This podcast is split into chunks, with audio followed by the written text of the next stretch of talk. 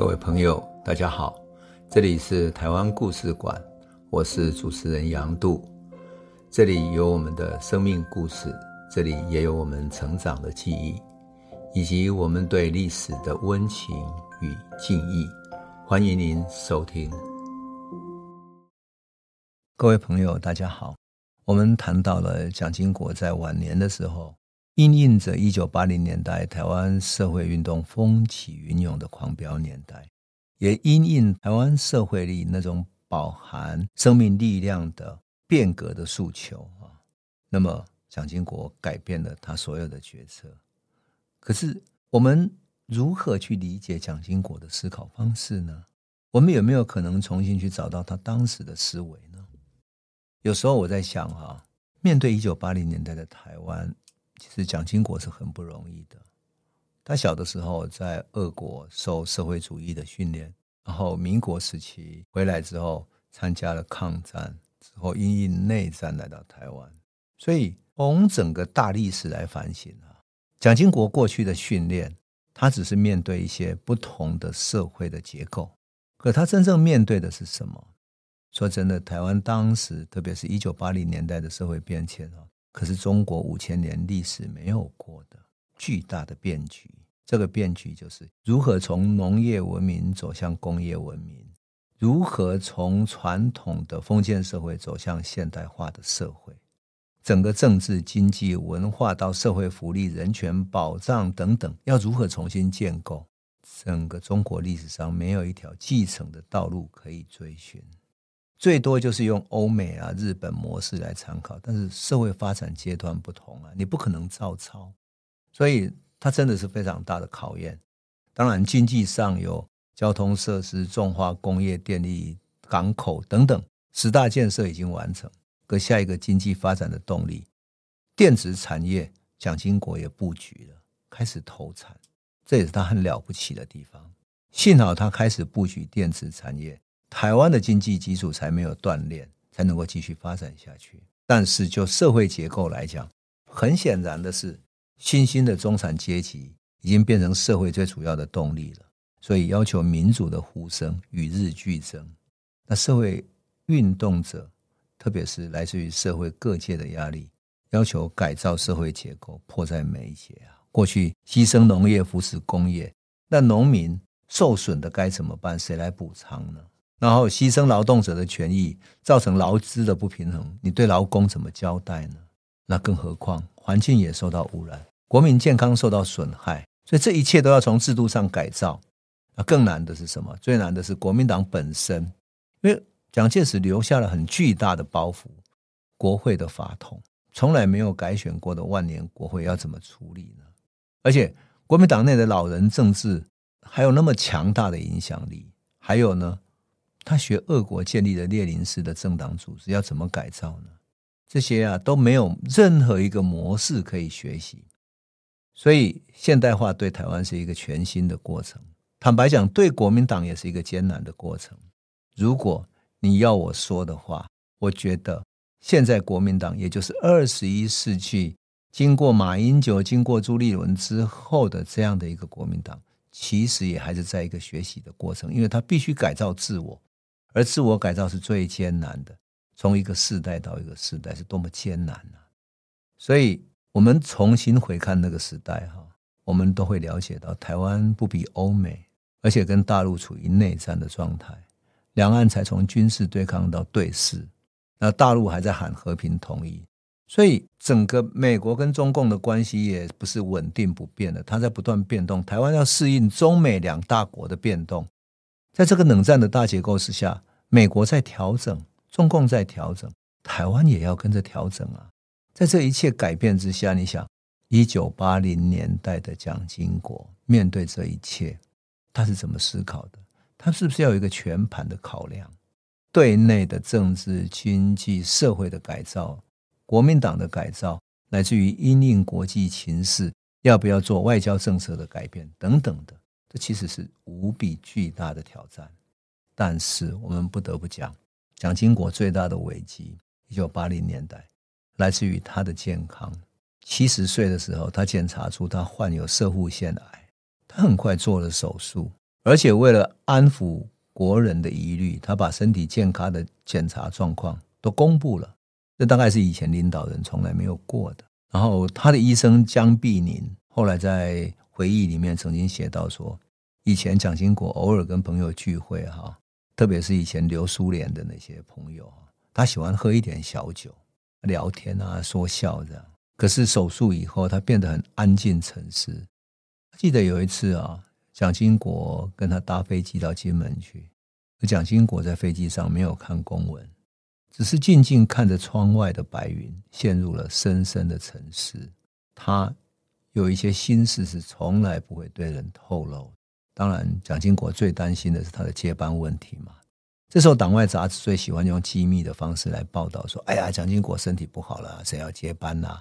三个儿子，未来谁谁谁这样。”可是蒋经国都知道，说这三个儿子都不足以接班。蒋孝文被蒋介石非常宠爱，变得无法无天。年轻时候就带着枪到处横行，喝酒闹事，喜欢玩女人。那些喜欢拉近蒋家关系的人，哈，拼命的伺候他去吃喝玩乐，还带他去何秀子的地方。何秀子是一个当时专门中介高级妓女的一个地方。那帮蒋孝文找女人。这就是何秀子的最擅长的事。结果，三十五岁，蒋孝文就因为遗传性的糖尿病，还有饮酒过量昏迷了。不到四十岁，他就感染了国际梅毒，而且病毒进入了脑神经。他长期躺在病床上，等于是一个废人了。那蒋孝武呢，也是视权横行，没有办法围绕在他们旁边太多要伺候他们的人，所以他要横行根本毫无困难。蒋经国为了制裁他这个性格，把他送到德国的慕尼黑政治学院去读书，远离这些巴结的这种商人啊、权臣啊，哎，稍微好一点了。但是回到台湾，他故态复萌。蒋经国想要好好培养他呀，像蒋介石当年培养他，然后去国家安全会议磨练，啊，希望说蒋孝武可以慢慢掌握特务系统啊，然后再来一些行政的训练。而且这个时候，蒋孝武还担任中央广播电台的总经理，所以他就很喜欢跟电影明星啊、社会名流交际啊，有时候呢也跟影视界黑道来来往往，就这样子建立了错综复杂的关系。可是，一九八四年的江南命案打破了蒋经国的构想。那国民党的特务系统一直跟黑帮有关系，那特别是上海时期，从戴笠以降哈，戴笠啊、杜月笙以降，就是这样子。所以国民党内曾经流传一种说法，是说你只有加入了青帮，才能够进入特务系统的核心。可是，一九八零年代党外民主运动崛起之后，情治系统也不免想要运用外省的黑帮势力，变成选举的助力，帮忙去催票，帮忙做社会动员。可是，真正让竹联帮的帮主陈其礼跟情报局局长汪希林挂上关系的。居然在导演白景瑞家的一次餐叙上面，当天蒋经国的弟弟蒋纬国是主宾，然后七天以后，汪希林就约了陈其礼见面，立刻交代属下什么，说把这个竹联帮的帮主陈其礼来吸收进来，变成我们的县民之一。汪希林甚至于有一个想法，是要派陈其礼出国到美国去暗杀江南，所以。汪希林还特别把陈其礼还有他的手下帅岳峰到情报局去受训，受射击啊、情报啦、啊、闪躲等等各种训练，训练了一个礼拜。那么情报局这边想要暗杀的江南是谁呢？江南原来是台湾日报以前驻美国的记者，他长居在美国，后来在美国帮华文报纸写一些专栏啊、传记等等。那情报局知道他写了《蒋经国传》。曾经透过人要给他钱，把《蒋经国传》修改的好一点。那至于他有没有收钱，有没有修改呢？这我们就不知道了。他也曾经到大陆去观察，写成了报告，去转给情报局。所以情报局跟江南其实有一个长期的关系啊。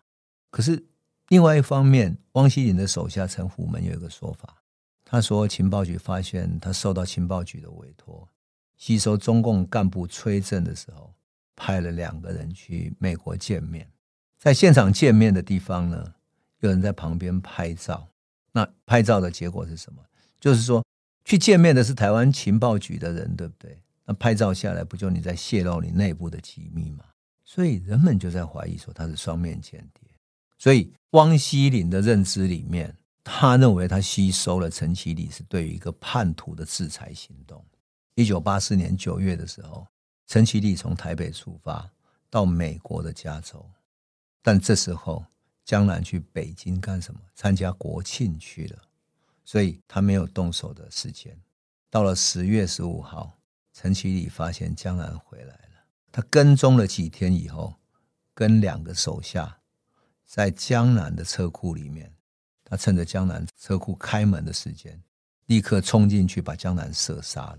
射杀的方法是一枪正中眉心，就是他的额头的上方的眉心射进去；另外两枪，一枪打中腹部，一枪打中胸口。胸口当然是心脏的地方，所以当场死亡。而且为了表示完成任务，陈其礼马上跑到美国的公用电话亭。打电话回台北给情报局的处长陈虎门，他只说买卖完成了，送去三包礼物，什么意思呢？意思是把他干掉了，他身中三枪死掉。陈其礼没有料到的是，美国的科技是一个高度发达的国家。你不要以为美国是一个自由的国度，可是从来没有什么监听，什么没有这种事情。不，美国的监听是最完整的，而且高科技，所以他对每一个公用电话都有录音。你相信吗？公用电话都有录音。是的，美国发现了江南死掉之后，立刻清查他周边的公用电话，从里面追查出录音出来。在全面清查之后，发现他通过公用电话打回到台湾的情报局的这通神秘电话。整个证据就确立了，就是他杀的。更悬的是什么？更悬的是汪希林在陈其礼完成任务之后，还曾经跟安全局的局长汪进许报告，也就是安全局的局长也知道了。那十月二十一号，陈其礼回到台北的时候，情报局的人还用赞许的态度去机场迎接他。然后陈虎门告诉他说：“大老板很感谢，很感谢你们。”大老板是谁呢？后来的董桂生就问陈其礼嘛，因为董桂生是跟他一起去刺杀的人，问他大老板是谁？陈其礼告诉他说，大老板是蒋孝武。好，问题就出在这里。那一年十一月十二号开始，陈其礼是十月二十一号回来嘛，那么到十一月十二号，也就过了十几天之后，哈，二十来天之后，安全局局长汪进许直接领导的小组发动了一清扫黑专案。结果陈其礼被逮捕，他一被逮捕，大惊失色，赶快联络那个当年命令他去刺杀的汪希林啊。结果汪希林也毫无办法哎。陈其礼真的是吓到了，他想说：“你这是准备怎么样呢？兔死狗烹，准备杀我了吗？”最后陈其礼为了保命，他直接跟警方讲说：“他是情报局的地下工作人员，而且他讲说我的资料里面有非常机密的事情，你不要乱来。”但是没有用。他家里面搜出了的记载里面记载他到美国去刺杀行动的笔记本，其中还有代号、有联络办法、有行动方案等等，罪证确凿。事情发展到这里，台湾瞒不住了，赶紧跟美国通报。很多年以后啊，蒋孝勇，也就是蒋孝武的弟弟蒋孝勇，他在被访问的时候谈到这个事情，他说什么？他说。这个事情涉及情治单位的内斗，否则以汪希林的成绩，绝对不敢自作主张指挥这么重大的行动。也就是汪希林的上头还有人啊，可是问题是汪希林的是上头的人，为什么不保护他呢？为什么不保护陈其礼呢？显然他们想把汪希林斗下来，所以情报局一开始还要把责任推给陈其礼，但没有想到陈其礼是江湖混久了的人。他很怕回到台湾被杀人灭口，没有错。他在美国留下了保命的录音带，由竹联帮在美国的一个重要的负责人叫张安乐来保管。那作为筹码，看时机来决定出手。张安乐就是现在著名的白狼。然后张安乐看到时机决定出手的时机，哦，他看到时机不对了，于是把录音带的内容曝光，就这样整个事件内幕曝光了。更让台北情报局料想不到的是什么？江南在追查之后才发现，原来他也是美国中央情报局的地下工作人员，也就是你陈其礼去杀的是美国中央情报局的人，跑到美国去杀他，你想美国没有强烈的反应吗？你等于是派人到美国本土去刺杀了中央情报局的人马，哎，你太岁头上动土，所以美国决定追查到底，一定要查到幕后的主使者，就江南是背后是有多复杂。你只有从这么复杂，才能够看出这事情的真正内幕。当然，蒋经国震怒，下令查办，但是只能够办到什么？跟着美国的要求一直办下去，一步一步升高嘛。到最后，美国完全知道汪希林是直接下命令的，这才办到汪希林而已。但是汪希林自己担起了所有的责任，他没有把更上层，也就是他的大老板蒋孝武给供出来。他没有供出来，但是海外的人都知道背后可能是蒋孝武。蒋孝武就是蒋经国安插去管情治单位的。那么管情治单位的蒋孝武图谋大位，这全部的人都知道了。所以呢，他是不是接班人？他是不是台湾未来的接班人呢？就在这个氛围底下，逼死的蒋经国不得不接受《时代周刊》专访的时候，他直接表明什么？他说：“我从来没有考虑蒋家的人继任总统。”也就是他杜绝了蒋家继任的最后一条路。一九八六年，为了杜绝外面对于蒋孝武会不会接任的揣测，他把蒋孝武外放到新加坡当商务副代表，等于是把蒋孝武放逐出去了，跟台湾的情治单位、跟台湾所有的这些关联都没有了，让他到海外去了。而且蒋经国还交代跟他交情很深的李光耀，就是新加坡的总理李光耀，帮忙看管蒋孝武。也就是把蒋孝武托给李光耀去管了。那么，蒋孝武跟蒋孝勇兄弟本来还想角逐国民党的中央委员，蒋经国也特别交代秘书长马树礼说，不要让他们两个加入了，蒋家的后代不要再再卷进去了。其实蒋经国这时候已经铁了心了。所以，一九八五年夏天的时候，医生发现他的视网膜一直在退化，必须再次开刀。结果他手术以后，身体大受影响。他的本来有糖尿病嘛，所以他脚部的神经都已经受损了。然后神经这时候已经痛得没有办法走路，即使有副官把他扶持着，也走不上国民党三楼的会议厅了。蒋经国他自己也知道时日不多了，他决定培养李登辉当接班人。一九八四年，他提名李登辉担任副手，就常常跟李登辉单独面谈。有人曾经跟蒋经国报告说。李登辉曾经加入过中国共产党，哎，后来退出，这可能有疑虑。哎，蒋经国居然只是淡淡的表示什么？他说：“那也没办法了。”也就是他已经刻意要培养李登辉。事实上，长期掌握情治系统的蒋经国，他当然不会不知道李登辉的历史啊。李登辉是不是共产党？他其实心中有数。也许他认为李登辉跟他都一样，都有共产党的历史。所以特别选择了他，这谁也不知道。那为了扶持李登辉，蒋经国叫他跟军方建立关系，还找郝柏村多找他谈话，帮他的忙，甚至于培养外交能力，用他李登辉用特使的身份去访问中南美洲等等。他还特别交代哈，跟他交情很深厚的美国的大使李杰明，我跟李登辉谈一谈，教一教他，而且不要有旁人在旁边，让李登辉可以真正学习。而且建立私人的交易，所以李杰明一家人啊，夫妻啊，跟李登辉夫妻曾经在台湾环岛了三天，这就是蒋经国最后的一个托付了。那关于台湾的未来方向呢？事实上，蒋经国心中有他的谋划。至于这些谋划是什么呢？我们今天先讲到这里，因为这影响到台湾未来的命运的。我们下一集再来详细的述说。这里是台湾故事馆 Podcast，我们每周一、周五会固定更新新的台湾故事，请随时关注台湾故事馆粉丝页，按赞并分享。